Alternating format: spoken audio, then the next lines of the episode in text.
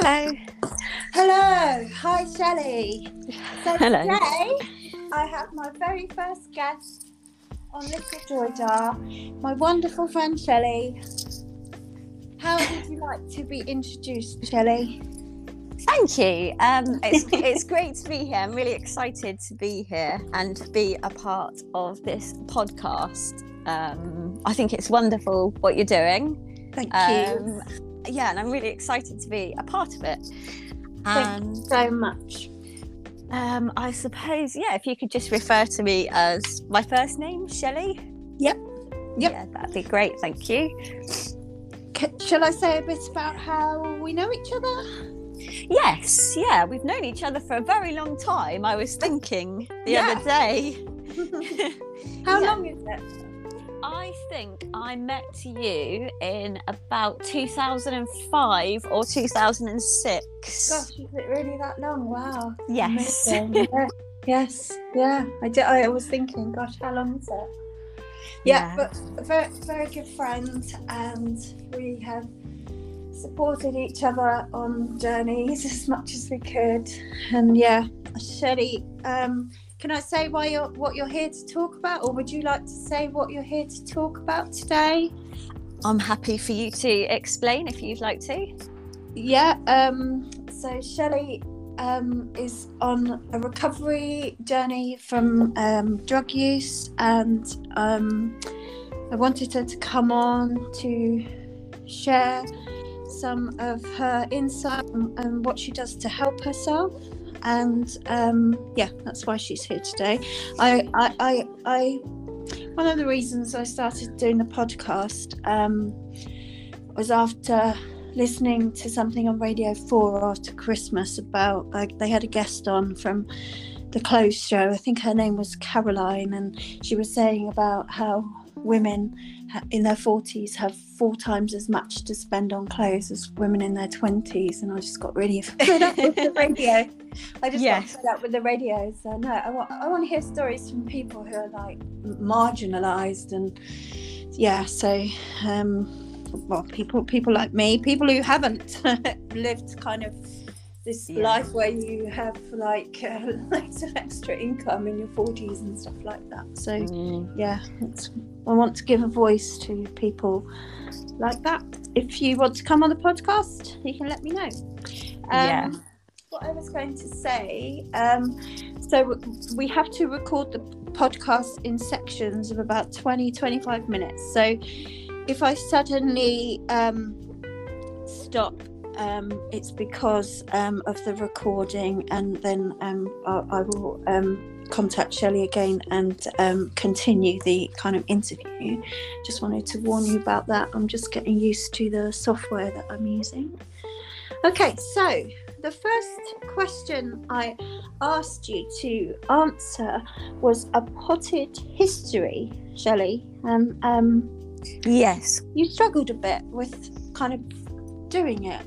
Do you want to share what you what you managed to to get? Uh, I I did struggle with this a little bit. Um, it felt there was. I feel like I've been through so much, Yeah. so many different things, and to put it in a, a potted history, it just.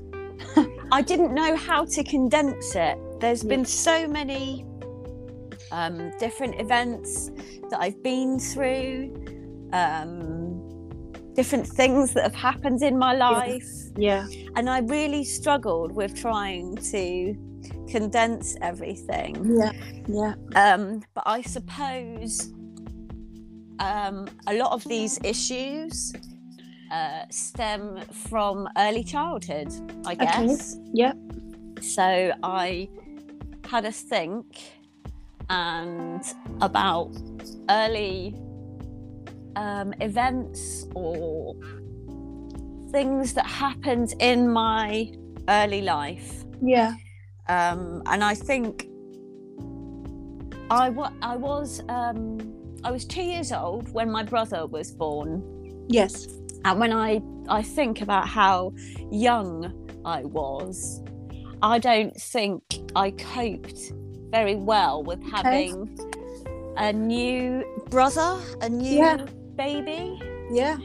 And recently I spoke to my mum, and my mum actually said that she was so surprised because she's one of four girls, Okay. and I'm the eldest grandchild from her side of the family. Yes. And she was really surprised that she had a boy, my brother. Okay.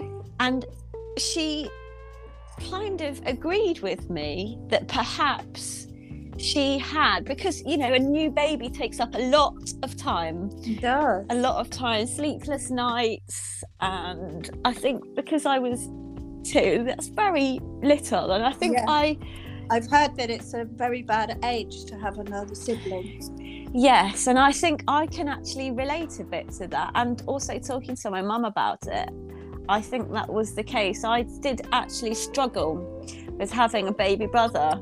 Yeah. Um, and I know he he when he was quite little, he had an accident and had to be taken to hospital. And um, it wasn't particularly serious, but there was I think there was a lot of emphasis on him. I suppose is what I'm trying to get at because my Okay. mum was so surprised that she had a son. She couldn't believe it because she was from a family of all girls. Do you mean favoritism? Um, do you know? What I- it felt like as a young, very young child? To be honest with you, I my earliest memory, the first memory that I have is being in my auntie's garden as a child with one of those huge squeezy Heinz tomato bottles and I had this bottle and I can remember squeezing it in her garden and that was when I don't know quite a random thought my I thought you were going to say you squeezed it all over your. no, no, but that I was at my auntie's while my mum was in hospital, and I think being so young, I didn't quite know what was going on. And then I was also taken to my nana's. So I don't remember going to the hospital to see my brother, but I can remember being left alone, okay. Yeah. I suppose. And I, I don't have a clear recollection of there being favoritism, Okay. but I know I was left. So yeah. Okay. So I was wondering if that is a, a, a kind of an abandonment thing. Um. Yeah. yeah my i mean my a lot of my my issues in life i would say come from uh i suppose lack of self-worth Mm-hmm. I mean, we, I grew up in the 80s, and times, you know, as you know, were very, very hard then. Parents, parents didn't have, you know, they didn't have a lot of the benefits that we have today, like tax credits, working tax credits. there oh, was, there was just family allowance, and my parents struggled. They didn't have a lot of money, and I can remember at a young age, I joined infant school later than everybody else. Okay. And I desperately wanted to fit in. Yeah. Okay. Um, I can clearly remember trying to fit in and feeling different. I suppose in that first instance, because as I said, my parents were didn't have an awful lot of money. Um, I, I can remember wanting patent shoes from Clarks, the ones where you had the magic key in the bottom. Gosh, they had those back then, did they? Yes, yes. Oh, I thought that was a new thing. Okay. No, and unfortunately, my parents couldn't afford those shoes. And my mum would always say, now as an adult, I can see the patent rub- rubs off really quickly. They're a terrible design for kids because the patent rubs off. But uh, these are the shoes that I desperately Yeah. wanted, and my parents couldn't afford them. And I can remember also seeing the Fisher Price oven advert on the television, and I think it was eighty pounds. And my parents definitely couldn't. Eighty pounds. Yes, That's a lot of money. I know they they didn't they couldn't afford it.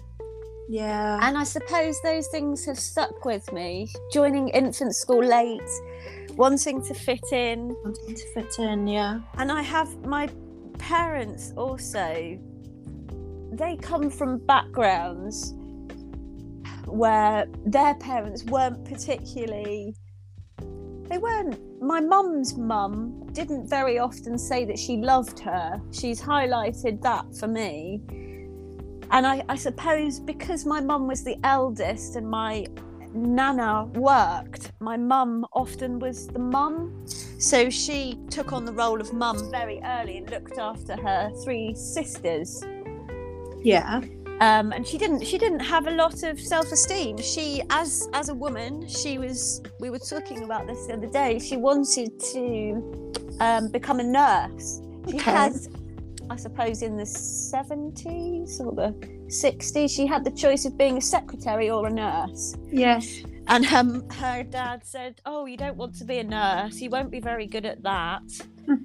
and because he'd said that, she went down the secretarial route. And she always had this dream. And she, I suppose, wondered what would have been if she'd have been able to do that.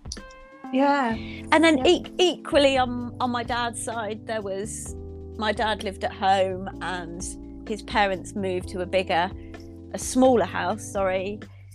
And Okay. my dad was told there's only one bedroom, so either you or your sister need to move out. Oh wow. So Okay. at the age of 15, my dad At was kind of Wow. yeah, my dad left school and went to live at the YMCA. Mm. So Like a hostel. Yes, yeah. Yes. My, my dad kind of grew up with, you know, also feeling not very good, um, that he didn't fit in, that he wasn't good enough. Mm. So both my parents, I think, have come from that kind of era, negativity, low self-esteem, and that obviously had a, an impact on me. Yeah. Um, as a as a child, my dad made me a toy theatre. yeah. And to me, it was the best present. Absolutely loved it. And my brother and I had hours of fun out of it. But I can clearly remember a common theme with my dad, but he'd always say, Oh, well, it it's not that good. I could have done this and I could have done that. Okay. You know, he wouldn't he wouldn't take the praise for it. But to me, it was absolutely amazing. It had little electric lights. Okay. We used to save Quality Street wrappers and put round the lights to get different coloured effects. That's great. Was it like a, a finger puppet theatre?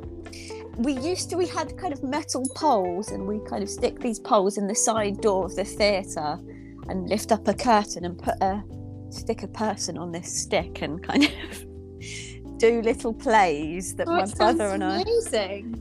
It was. How it- old were you then, Shelley? I would imagine between about six and ten. Yeah. I mean, I, I got years of use out of it. yes. Wow. So I suppose, yeah, it's it's tricky for me because I didn't, I didn't have a traumatic childhood. I had. Yeah. I hate saying the word normal because I don't think there is such a thing as normal. But I had a normal childhood in that my parents were loving, they did the best they could. Yeah. But I think, as me as a person, I struggled to fit into the world. I'm I'm very sensitive. I wear my heart on my sleeve. Yeah. I just so desperately wanted to fit in and be friends with the right people and have all the, the right clothing and I Yes. felt like I didn't. And then when I was a teenager, we moved out of the uh, the town and we moved to the countryside, Yeah. and that was my first introduction of drugs. Ah. Okay. So, what age were you then?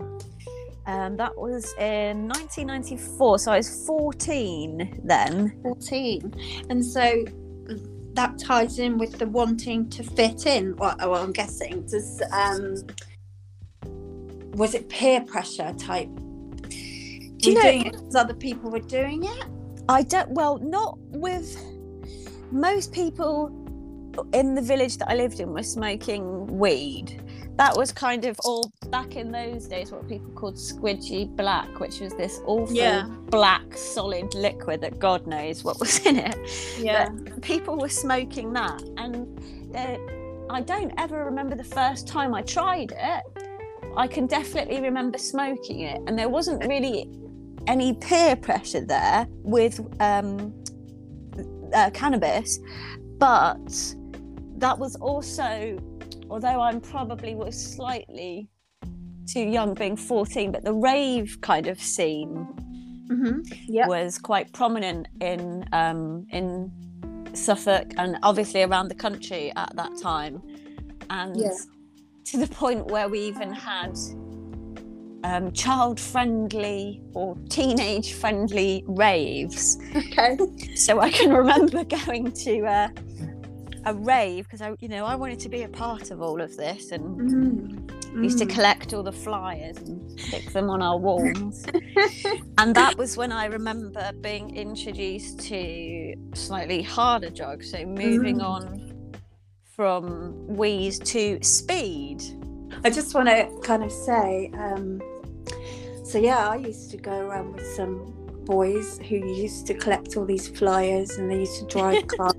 And they we used to come to Brighton and go around all these shops and collect these flyers and some Yes. of them were more sought after than others. There was one shaped like a marmite marmite pot that is really sought after and I started putting them on my walls because I I, I, I wasn't into drugs at all, you know. Like um, I was very influenced by the Grange Hill Just Say No campaign, which was a few years older than than you. Um, you probably Yeah. missed out on that one, but um, yeah, it was it was a big thing. And then that song came out. Um, who's it by? Isa Good. Oh, yeah. Who's it by? Sha- the Shamen.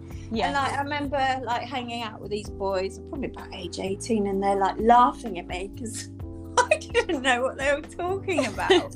he's, he's, he's good. I thought they were saying he's good, he's good, Ebenezer good. Yes. And yeah, so I know, I know, I was on the fringes of this cool thing that, yeah, you were obviously in more in it than I was. Yeah. yes, yes. So yeah, again, similar, but that I was hanging around with all the people I was hanging around with in this village after school. They went to a rival school for starters, and they were all a year or two years above me, so they were Oh, all very- older. They had That's- cars. Yes. They went Yes. to raves. Yeah. and I suppose that's that's kind of where I started dabbling in drugs. Yeah. And um, then as I got older, I started kind of um, it was every every weekend, so every kind of Thursday, Friday, Saturday, I'd go out with um, a friend, and we would um, go clubbing. We'd take ecstasy, and okay. it, we took cocaine a few times. yeah. And it was the norm. It felt like the norm. It was kind of part of that Yes. culture. Yes. Most people around me were doing it. Yeah. I mean, you you just referred to the Grange Hill um, Yeah. program, and I I yeah I was slightly old for that, but I can Yeah. remember doing my English oral exam on uh, Leah Betts. Okay. So yes. the girl who took the ecstasy tablets. Died. Yeah. Yeah, that really kind of poignant image of the Yeah. 90s. Oh yeah, definitely. That I remember it being on a billboard in Exeter. It really affects me. I was so anti-drugs, you know, like um, yeah. yeah, But I, yeah, um, so yeah, I kind of, you know, that was something that I'd done for a school project. But then my, fa- we didn't really talk about drugs as Mm. a family. I don't really remember my parents kind of saying, having massive conversations with them. And I don't really remember talking at school, learning about them. Yes. I'm sure I must have done, but there's nothing that I can kind of poignantly remember about it. So it was just it was a part of kind of growing up and most Yeah. people around me did it and it was it was the norm it was normalized um Yeah. so and so like that. So it that kind of brings us up to well, like your twenties. yes Yeah. What happened then? So I suppose when I was 22, I had been with a guy for a couple of years, Um, I met him at work. We both had really good jobs, and um, I fell pregnant. Mhm. Um, I was 22, so really looking back now, it was so, so young, and I so wasn't ready at all. But that's Yeah. a whole other different Yeah. um, scenario. Yeah. And we um, we visited Devon quite a lot from Suffolk. He was a kind of a surfer. We used to come down to Devon, and he got a great job opportunity. Yeah. So we were coming down all the time anyway, and we thought, oh, let's let, let's just go, let's go down there. Let's give it a chance. Yeah. And it what for me it was, I suppose it's a. uh, It was a turning point in my life because when we moved down here, I didn't know a soul Okay. and I was so so isolated and we lived um, just outside of Honiton in the middle of the countryside Yes. Yeah. Very isolated.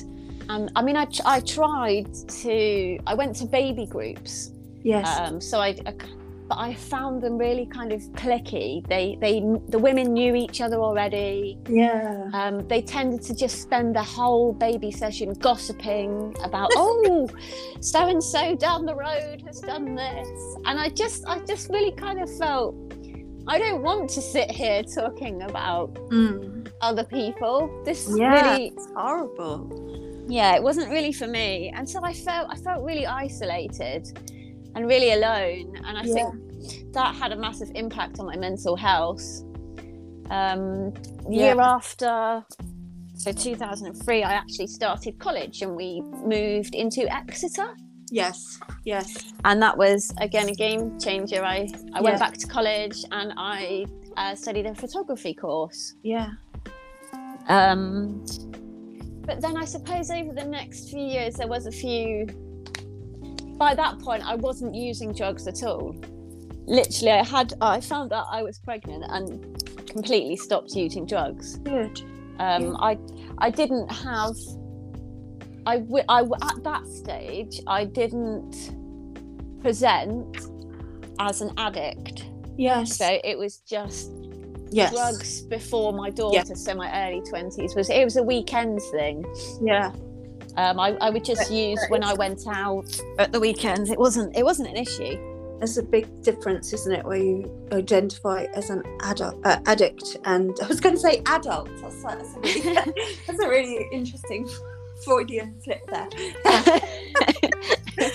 Um, what what I'm going to do, I'm going to um, stop the recording and um, move on to the next section. I've just got a couple couple of minutes. I just want to say, like when you and I met, do you remember um, being out one night in Timepiece, and you said Yes. to me, "Oh, "I just really want to get some cocaine." and I actually thought you were in the toilets No. taking cocaine. No, not at all, not at all. And I was, I I don't know what I looked like to you, but I was literally like horrified. Like, I can remember thinking, "Oh, fantastic! Jen's just been into the loo. She's uh, because you were rubbing your nose or something." And to me, that was um, all the lights were turning on. Oh, brilliant! Jen has Yeah. cocaine. How wrong could you be? yeah, to- yeah, totally. Can be further from the truth. Yeah. right, I, I'll stop it now, and then come back to you. Okay. Okay. Bye bye. Bye.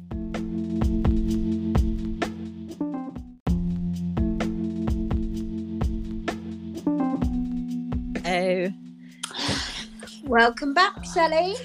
thank you. So, yeah, so that was your twenties, and um, yeah, what what do you remember when you started to dabble again?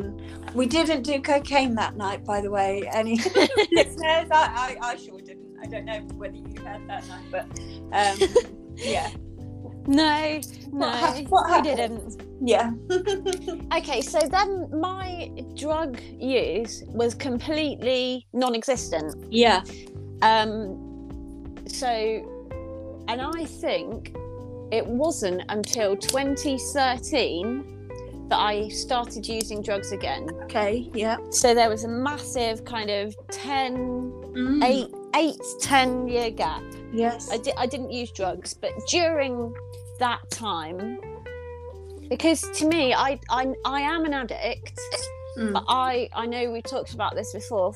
I identify more as somebody who is codependent. Yeah. So, um, my addiction is a symptom of my dis-ease. So, I believe I have a dis-ease Yes. around life.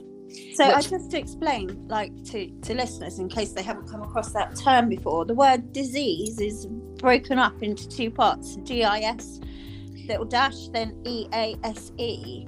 Um, so any disease is a, due to a lack of ease in one's life. Yes.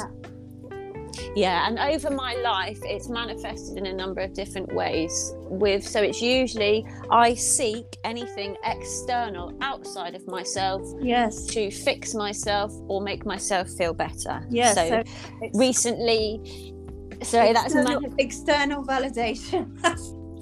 yes, external yes. So um, yeah. recently, that's manifested in drugs, but it has also manifested in relationships, toxic relationships, Yeah. other people, uh, places, and things. So, kind of overspending or spending Yes. to make myself happy, living the life that I can't afford. Yeah. Yeah. just just trying to use anything for external validation to make Yeah. myself feel better. That's I am. you have amazing self-awareness um you know you really do and that is the key for a change to happen you know without awareness uh, uh, us therapists always say without awareness you can't change because you're not aware Yeah. about what needs to change and why it needs to change and even then making the change has is so difficult so Yes. yeah Yeah. I mean, yeah. It, it, it is.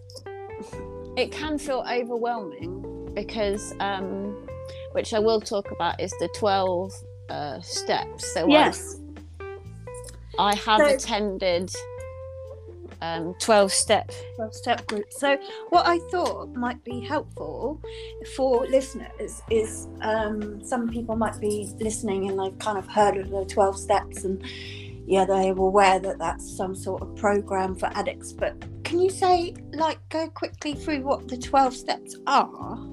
Absolutely. So I suppose most people uh, commonly know AA, so Alcoholics Anonymous.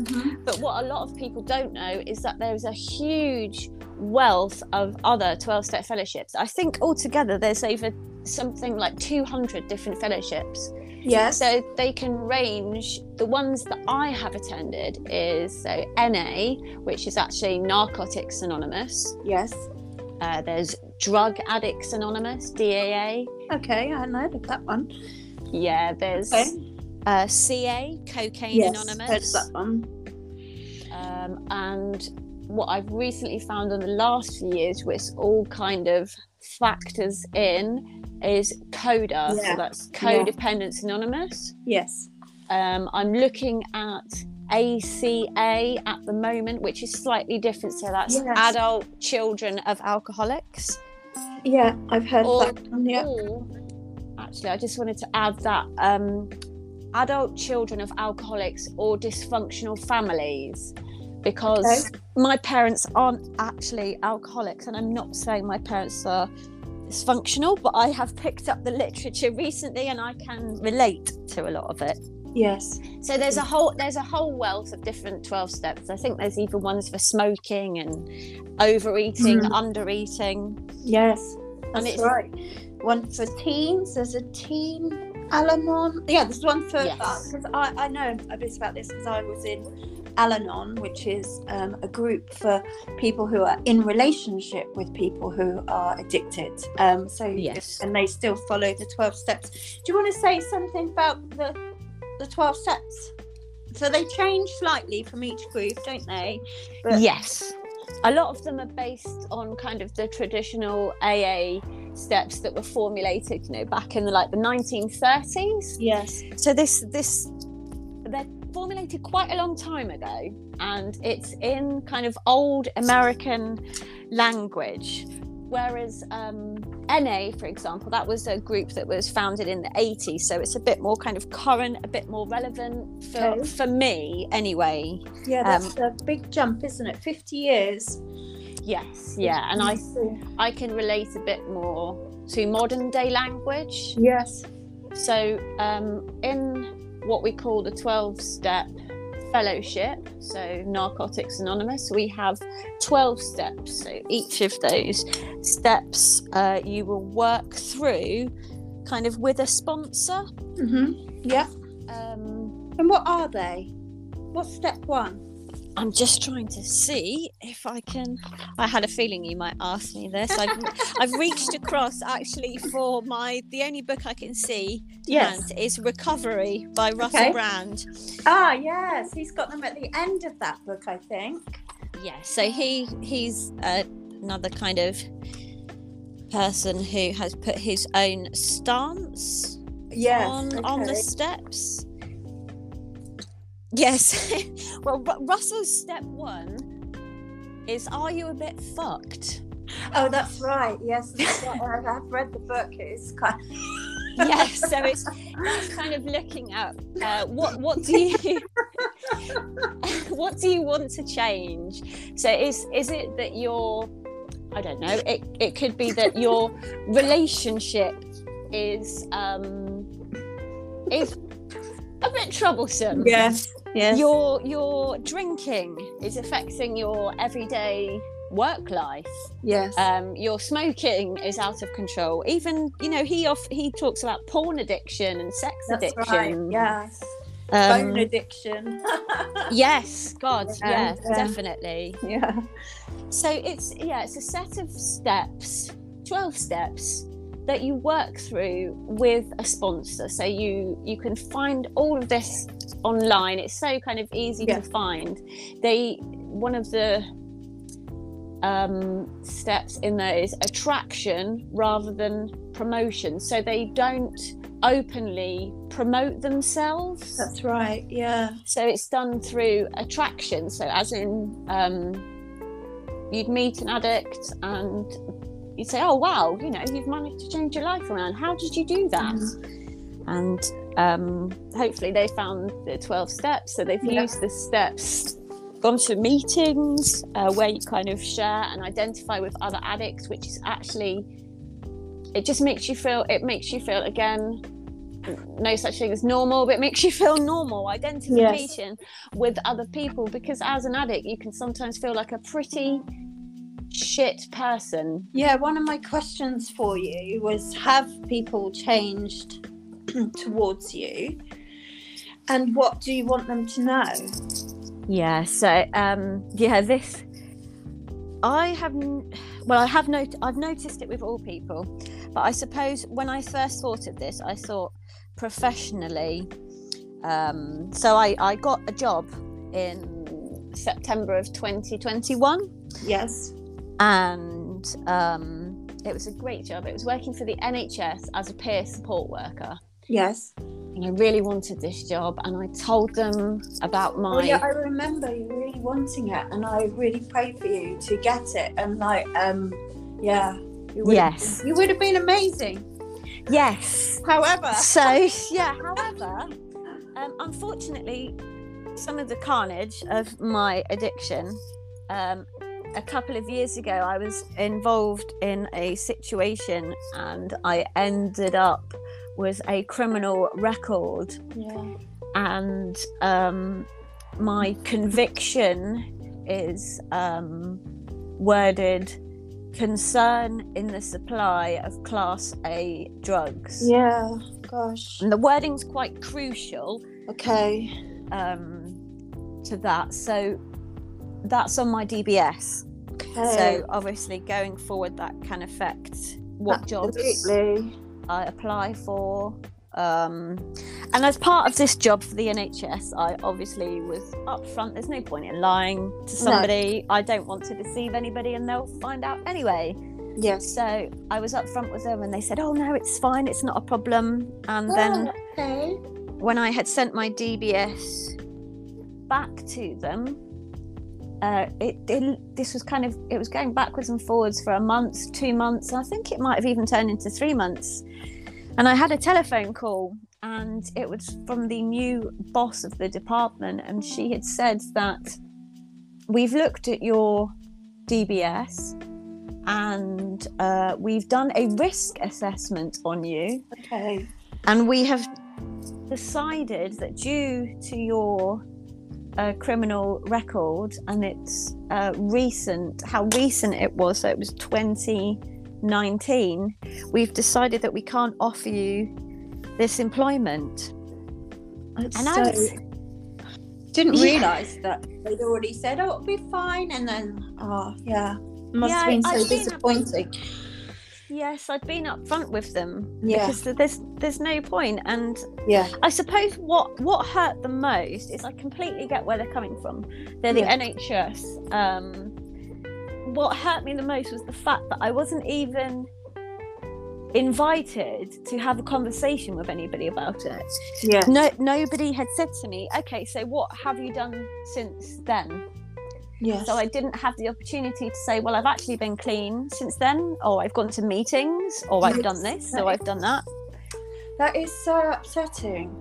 So mm. total judgment, basically, and Yes. considering you were going for a job to help other people, they only Yes. want they only want people who've had mild drug-related stuff happen. Yes.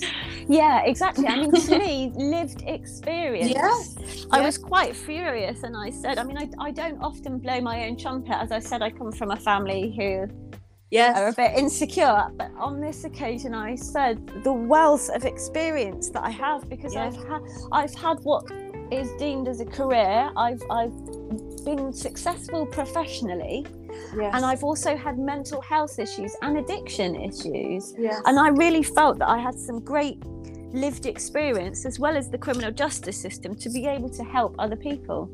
And it was just, I fully agreed that they couldn't employ me, but it would have just been really great to have had a conversation with somebody and said, Can I just tell you my side?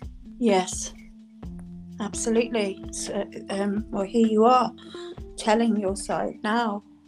Yes, yeah. So important to be able to have a voice. Um, Yeah, so I suppose that's kind of a clear that is a clear example of how people have changed. I mean, obviously it has some of the things that I've done, a lot of my family find it extremely to understand about a lot of the decisions that I've made. yes. Um, and when you said in your second part of your question, what would I like people to yes, know? I'd like them to know. So going back to the 12 steps, part of that, I think it's step two or step three. So, what would I like people to know? Um, I suppose I would like more understanding of what the word powerless actually means. Wow, that's, that is such a powerful thing to say. Wow. Yes, um, because I've had a lot of. My parents are of an older generation. They're, you know, they're nearly seventy, and Mhm. recently, my most recent relapse, they've kind of, you know, my dad in despair, kind of saying, "Why, why don't you just think? Why don't you just use the brain that's Okay. in your head?" And can you? Yeah, I mean, I would find that so hard hearing that. Why can't you just think? Have Yes. they have, have they researched it? Well, again, to know what's going on in your brain. Well, this is another thing my daughter and I were discussing. I mean, you know, my, my daughter, she's 20 years old. She's absolutely amazing. She's absolutely amazing. She's, you know, I've dragged her through a lot of this trauma Yes. and things have happened to her as a direct result of some of the Mm. behaviors and some of the things and relationships that I've got in, which have just been horrific. But she's so strong. And she was yeah, she was saying recently that she'd had a conversation with my dad and kind of said, "Well, you know, do you do you realise that a day in addiction is you kind of get up, you find as much money and as many means as possible to use throughout that day Yeah. to get the drugs so that you're well. So, for example, using class A drugs such as heroin um, leads to physical, mental addiction, Yes. and you build up a tolerance to it. yes. And in order not to be sick each day, you need a certain amount each Yes. day. I mean, I've, I'm quite lucky. I have in the past used methadone Mhm. I've been in a methadone program, which um, was really helpful, and then I was able to get off that myself. Yes. Um, more recently, I've been able to kind of um, slowly, slowly reduce it and and get off it. But sh- going back to my point, she was saying to my dad, you know, a typical day, this is what it's like, and I don't think he'd realised what it was like, and which which I suppose it shocks me on the one hand because there is such a wealth of information at at your fingertips in this device you hold in your hand. Yes. Yeah. But then he is of that generation where he, you know, every time he uses his phone, he really struggles to kind of work out what he's doing. So for Yeah. him, it's alien. But I suppose to me, if my child came to me with a problem, that would Mm. probably be one of the first things I do jump on Google and Yeah. Yeah. try and well what what is this illness what is what is this because addiction i class as a disease Yes. and as a mental health condition i mean in in our Yes. meetings if if you have cancer you'll go and get chemotherapy and if, Yes. if you're an addict there there is as it says in the program there is no cure for addiction Mm. it's mu- much with a lot of mental health conditions it's kind of about managing it's about managing um, the condition going forward Absolutely. and i know myself the longer time i have in between using so in between relapses the more time i have the better because i know from using i my brain chemistry has been altered Yeah. i've amazing. altered Yeah. some of the pathways in my brain, the kind of the dopamine, Yes. the dopamine. Um, there's a, th- I know there's a d- direct Yes. link between a lot of women become addicted to cocaine or crack. Um, the effects because from of dopamine, it releases more dopamine. Oh, I didn't know that. That's really interesting. yeah, Um, women are, are often more susceptible to kind of cocaine crack addiction and it, Yeah. interesting it's the same chemicals in the brain as when a woman has an orgasm and i've actually had issues from past relationships with kind of when I say the term sex addiction, everybody thinks, "Oh my God, you go around having sex with lots of people," and that's that's not that's you know that's that's not the case. It manifests in, in different ways, but I can definitely relate doing crack and explaining it in the same way, the same feeling as an orgasm. yeah. Yeah. Um, I mean that that is that is something that um like kind of floods your whole body. yes, Um, I, I think there's a release of oxytocin there. yes, So it brings like um, this feeling of closeness and um, well unity, um, connection. I suppose that is l- lacking in your life. Yeah. uh, with relationships and um, well even with yourself your relationship with yourself is lacking so the drug Yes. kind of compensates for that yeah, and, and, and and so you, you have to find different ways of getting this dopamine hit yes, as part of your recovery yeah. I mean, addicts are often, you know, a lot of people end up, and I have to admit that this time I have ended up for the first time in kind of. I said earlier I didn't start using drugs again until 2013, and the last so it's 10 years I've Yeah. used drugs on and off for um and it this time I've ended up being the person that sat in my room on my own using drugs Yeah. and that's again when the powerlessness comes in so Yeah. Yeah. The the experience of taking the drug isn't a nice experience Yeah. but I can't it's like I can't physically stop myself from taking it it's necessary.